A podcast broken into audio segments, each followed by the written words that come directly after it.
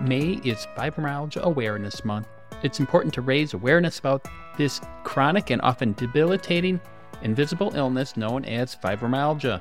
This month long campaign is an opportunity to educate people about the symptoms, causes, and treatments of fibromyalgia, as well as to show support for those living with these and other related invisible illnesses. Through increased awareness, we can work towards better understanding and management of fibromyalgia and ultimately improve the quality of life for those who are affected by it. And now on to this week's episode.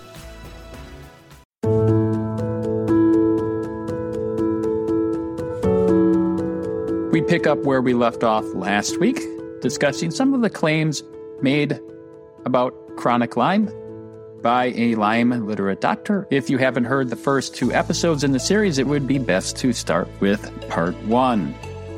This is the Conquering Your Fibromyalgia podcast. I am your host, Dr. Michael Lenz. I also am author of the book, Conquering Your Fibromyalgia Real Answers and Real Solutions for Real Pain. I've been a doctor for over 26 years. I am a pediatrician, a internal medicine doctor, and diplomat of the Board of Clinical Lipidology and Lifestyle Medicine.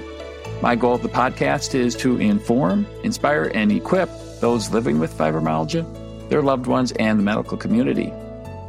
For too long, fibromyalgia has been ignored as a real problem without any real answers and real solutions. My goal is to use an evidence based approach, bridging the best of both lifestyle medicine and medical management. Remember, this podcast is for educational purposes only. While I am a doctor, I am not your doctor. Make sure you discuss all signs and symptoms with your medical physician. And now, on to this week's episode. The Lyme literate doctor then goes on to make the following claims about fibromyalgia and chronic fatigue syndrome. What's worse is that both of these conditions are considered disorders but not true diseases. Why is that significant? Because a disease is considered treatable, whereas a disorder is a label given to a collection of symptoms for which there is no known cause or treatment. Would you want to have a medical condition, whether we call that an illness, disorder, syndrome, disease, or infection, where you can't treat it? I wouldn't want that. Like I've said on this podcast before, it's very fulfilling to be able to fix or cure somebody. If you have an appendicitis and you're a surgeon, you can remove the appendicitis and cure them. If you are an orthopedic surgeon and do a hip or knee replacement for a severely arthritic joint and they feel a lot better after, that's very satisfying. It is also very plausible to consider an infection as a cause of diffuse symptoms throughout the body. There is a condition called sepsis where you can have bacteria spread throughout the body. People will feel fatigued and run down, muscle soreness, achiness, among other symptoms. It's a very real and measurable problem, and better yet, there are antibiotics that can be used to cure it. There also are chronic infections such as hepatitis C that cause inflammation in the liver and can even cause liver failure. Fortunately, we have an antiviral medicine that now can treat hepatitis C. A leap occurs by drawing parallels to other known medical conditions and disappointments with a lack of empathetic listening and treatments often experienced in the traditional medical system by those enduring great hardships, including fibromyalgia and chronic fatigue syndrome. While I don't know the heart of the doctor or medical provider and whether it is intentional or a firm belief in the idea, it can appear to be deceptive despite evidence to the contrary. The commitment and acceptance of the patient to the diagnosis of chronic Lyme have been compared to an older adult who may fall prey to a fictitious request by a grandchild falsely imprisoned in another country who requests money to be freed. Each payment may further strengthen their belief and when tens of thousands of dollars are sent, evidence to the contrary is not readily accepted. There also is a claim that 70% of those given the diagnosis of fibromyalgia or chronic fatigue syndrome don't even meet the criteria. This leads to disbelief and lack of confidence in the traditional medical providers and systems, and this is reinforced often by the lack of meaningful understanding and improvement in those who have been diagnosed with fibromyalgia and sought treatment by the traditional medical system. However, when you look at the criteria widespread pain index and symptom severity score, as well as a detailed history, physical exam, and appropriate labs, it can be diagnosed very effectively. I would probably say it's more often underdiagnosed than being overdiagnosed. Several arguments have been made to support the biological plausibility of chronic Lyme disease and to justify its treatment with lengthy courses of antibiotics. One is that Borrelia burgdorferi localizes within the cells in the infected host and that the antibiotics typically given to treat it do not penetrate the cells effectively. Aside from the fact that Borrelia burgdorferi predominantly occupies the extracellular matrix, the area outside the cell, the antibiotics currently recommended to treat Lyme disease are well established in treating various infections within cells. For example, doxycycline and azithromycin are first line drugs for treating bacteria known as mycoplasma, chlamydia, and legionella. And doxycycline is the drug of choice for rickettsia and related species. Ceftriaxone is effective against Salmonella and Neisseria, both of which are predominantly within the cells. Amoxicillin is effective against Listeria, which is also predominantly within cells. Another commonly voiced argument is that Borrelia burgdorferi assumes a round morphology, variously described as cyst forms, spheroplast, L forms, and round bodies. These variants are said to be resistant to antibiotic treatment and require alternative antibiotics and dosing strategies. On close review of the literature, there is little evidence that these variants arise in vivo in humans, let alone that they are associated with chronic Lyme disease like symptom complexes or require treatment. Very little microbiologic evidence supports persistent Burgdorferi infection in patients who lack objective signs of Lyme disease, such as erythema migrans, arthritis, meningitis, and neuropathies. Advocates for chronic Lyme disease contend that our ability to detect Burgdorferi is limited by current technology and an incomplete scientific understanding of Burgdorferi and that conventional diagnostic testing misses patients with chronic Lyme disease. Naturally, this raises the question of why should we assume that chronic Borrelia burgdorferi infection exists if we are so ill equipped to detect it? Even when chronically symptomatic patients have a well documented history of treated Lyme disease, investigators cannot document persistent infection. A recent study in which ticks were allowed to feed on persistently symptomatic post treatment patients yielded molecular evidence of Borrelia burgdorferi in one of 16 patients, and no patient was able to have the organisms cultivated. Studies reporting the retrieval of Borrelia burgdorferi from antibiotic treatment animals are indirect and have limited generalizability to human disease. It is impossible to create an animal model of chronic Lyme disease when this diagnosis is usually based on symptoms described by a patient. Rodents serve as a reservoir species for Borrelia burgdorferi in nature and may tolerate persistent asymptomatic infection. Some experimental studies use large inocula of Borrelia burgdorferi grown to a stationary phase. The organism assumes a more drug resistant phenotype under these growth conditions, which may not reflect natural infection.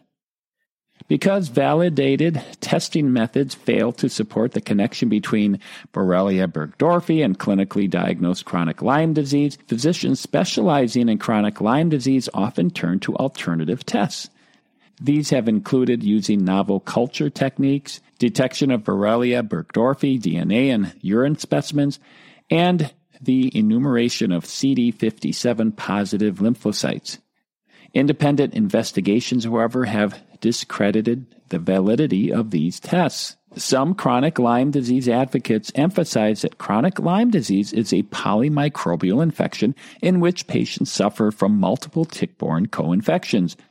In practice, patients with a diagnosis of chronic Lyme disease are often diagnosed with and treated for numerous superimposed infections, including Babesia and Anaplasma species, Bartonella henselae, which is not known to be transmitted by ticks, pathogens of unclear clinical relevance, such as xenotropic murine leukemia related virus, and even completely fictitious pathogens such as Protomyxozoa rheumatica. There is no evidence to support chronic anaplasmosis, chronic symptomatic babesiosis.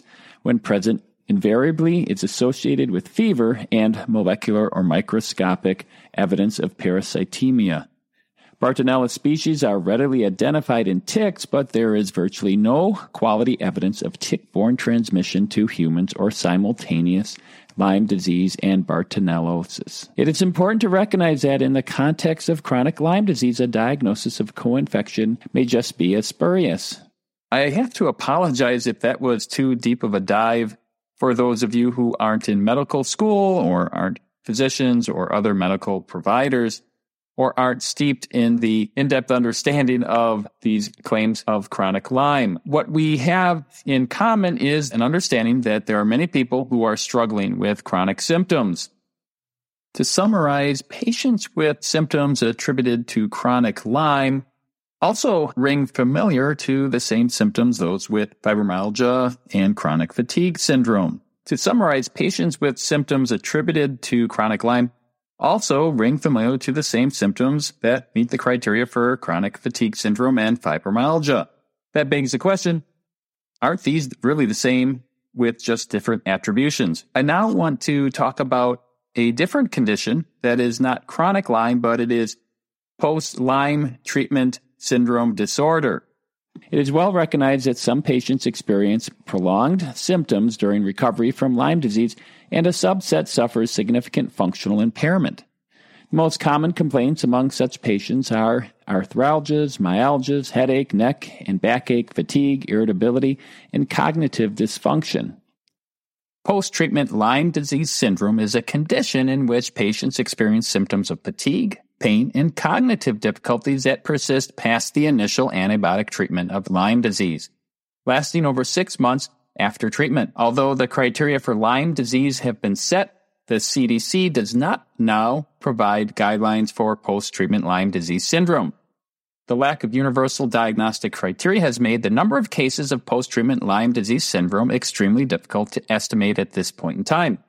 Nevertheless, the number of Lyme disease diagnoses has been rising, and as the population of previous and current Lyme disease patients grows, so does the number of people at risk for developing post treatment Lyme disease syndrome. The need for research in this field is based on the same reasoning as most other chronic conditions.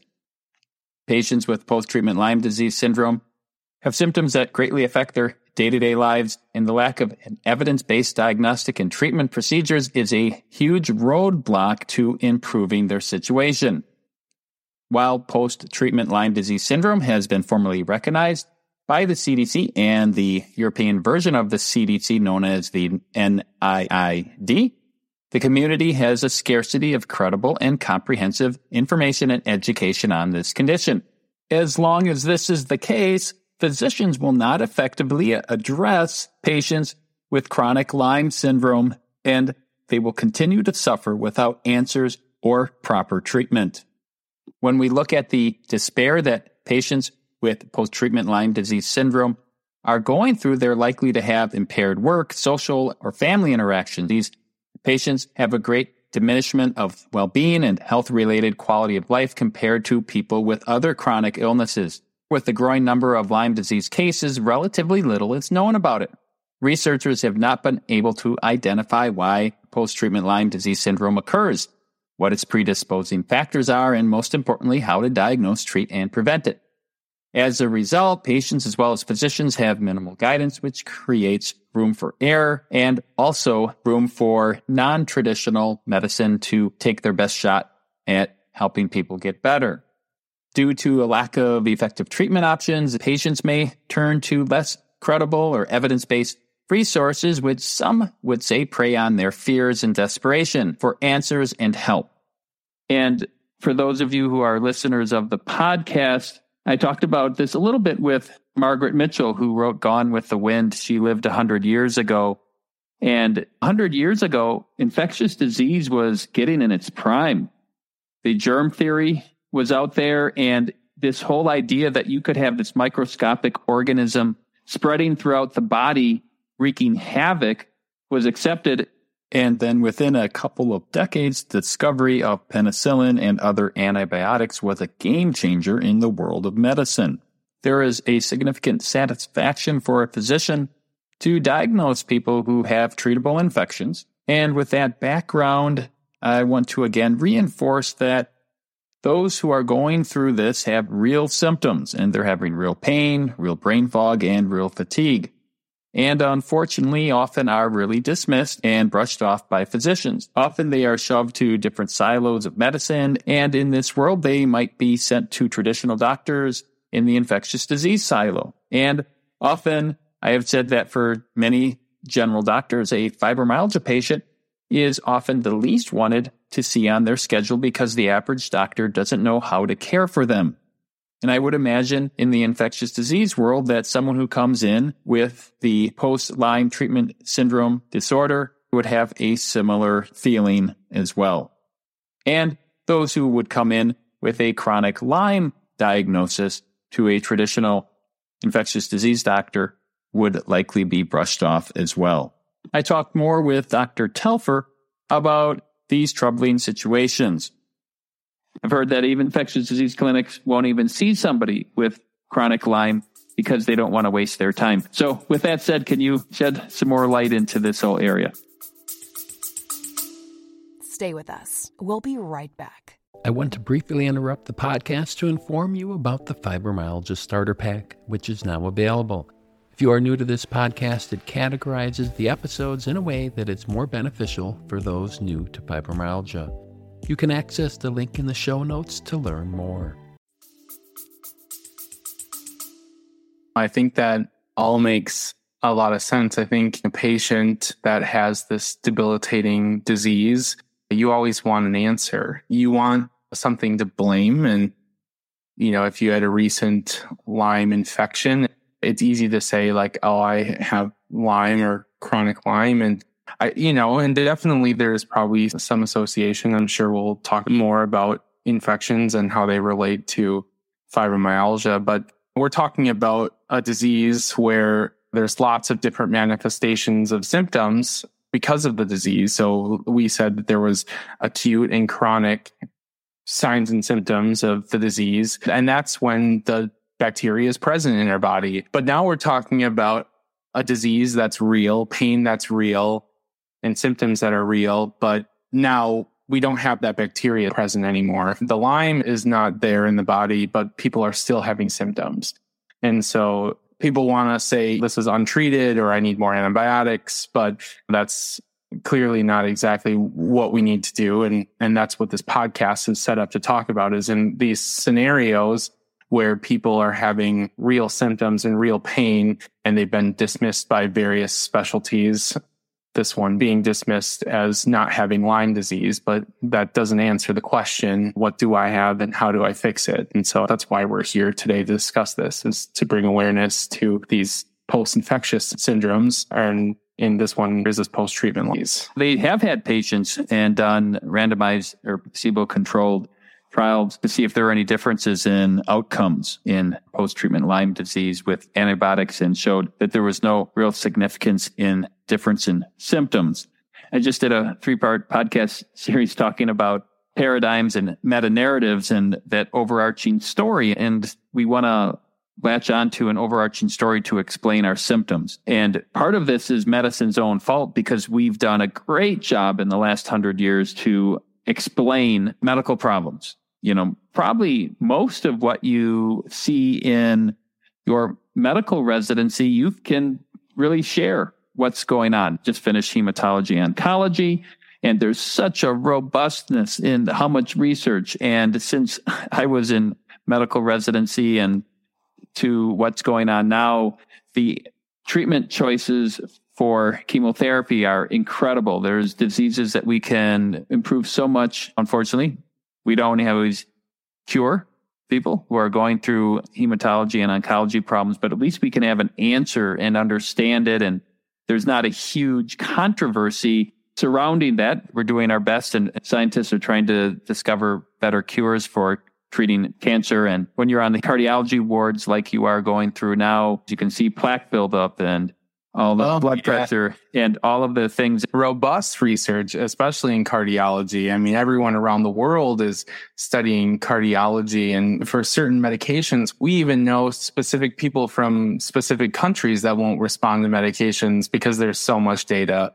So it's cool that we have all that evidence for cardiology, but in these diseases that people feel uncomfortable about or that don't have clear definitions or don't have the money to back up all the research.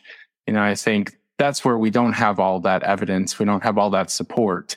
And it's nice to be on those services like HEMA and cardiology because we have the answers. I've got the treatments. I've got tests and tools and I don't have to live in the gray area. I don't have to live in the area where I know what we need to do to get you feeling better. Other doctors, they're going to tell you that what you're experiencing isn't real. I don't have to practice that when I'm in the hospital generally. And that leaves the chronic Lyme, fibromyalgia, type patient, almost like an orphan in no yeah. man's land where nobody wants to take this foster disease home. Everybody's sort of kicked it out of their house and it's left in the street for somebody to try to make sense out of things. And some have said that leaves them prey towards medications that don't have the strong evidence to support their outcomes that lead to high expense. I had a couple of patients just in the last year who found me who were spending tens of thousands of dollars on treatments for chronic Lyme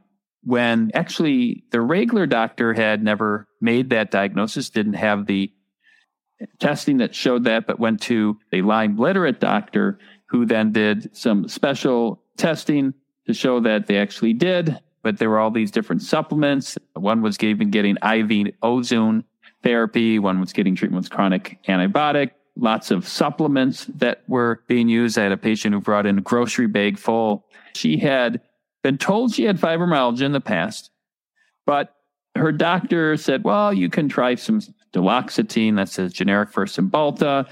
Didn't give education on what fibromyalgia was, discussion, and tried a dose. Maybe if she got 10, 20% better, but didn't even know that she might only get 10, 20%, 30% better on that and not expecting the cure like we get with acute Lyme. And then was just muddled up with these chronic persistent fibromyalgia symptoms, then got self referred or found a Lyme literate doctor who then said, Oh, we got the answer. We know what's wrong. And then being told, okay, you have this meta narrative, you've had this chronic Lyme, and then was getting treated she was struggling and she was having to take so many pills in the morning, literally like a cereal bowl full of supplements that to get them all down, she would feel sick with all of the supplements she was downing in the morning, let alone the cost. She was spending out of pocket tens of thousands of dollars, racking up bills insurance wasn't covering. When I saw her, we were able to diagnose and treat her fibromyalgia and tie things together under that understanding and is now doing so much better. But if there's not other doctors out there making those connections and giving those explanations, they're going to be left frustrated. And maybe with long haul COVID, which I think carries a lot of overlap with other potential triggers for fibromyalgia related problems, that unmasking of maybe a predisposition, there's lots of money being put into COVID research, obviously, with the major impact it's had in the world, financial and life impacts that more understanding will go into that. But again, often when you're doing research, these end up getting in silos, right? Where mm-hmm. somebody's trying to find, oh, was there an infectious disease? Talked on a blog about how with long haul COVID, they found that all the acute inflammatory markers within a month were gone and yet there were persistent symptoms. And I think that carries over so much for acute Lyme. You can have that acute cytokine release and the symptoms, the infection is cured or gone, yet people have persistent symptoms. This is where discussion about post treatment Lyme disease syndrome comes into play. What is it? Post treatment Lyme disease syndrome is a condition in which patients experience symptoms of fatigue, pain, and cognitive difficulties that persist past the initial antibiotic treatment of acute Lyme disease, lasting over six months post treatment. A study that came out earlier in this year, 2022, looked at this illness. I had mentioned on a previous episode that it is satisfying to treat those who have acute Lyme disease because they get better. However, not everyone gets better quickly. John Hopkins Lyme Research Center put out this important study. This is the largest peer reviewed prospective controlled study in the U.S. that specifically focuses on the longer term outcomes of early diagnosed and promptly treated Lyme disease patients. Results found that functionally impairing persistent symptoms occurred in 14% of the early treated Lyme disease patients, compared with 4% in the healthy control group. Results confirm that Lyme disease can trigger persistent symptoms such as severe fatigue, body pain, and cognitive difficulties despite early treatment with standard of care antibiotics. We will talk about this in next week's episode, but I want to leave with these thoughts. What are the core symptoms of fibromyalgia and chronic fatigue syndrome? They also are fatigue, brain fog, and pain. As research into COVID and long haul COVID continues, we can find similarities with the findings with chronic Lyme, post treatment Lyme disease syndrome, Gulf War syndrome, chronic fatigue syndrome, and fibromyalgia, for example. These appear to be the same problem, but with different apparent triggers. I hope the podcast and book, Conquering Your Fibromyalgia, play a part in finding answers, solutions, and hope for those struggling. If you have not already, please leave a five star rating, review, and share with others. This will help more people, their loved ones, and the medical community find Conquering Your Fibromyalgia. Until next week, Go Team Fibro.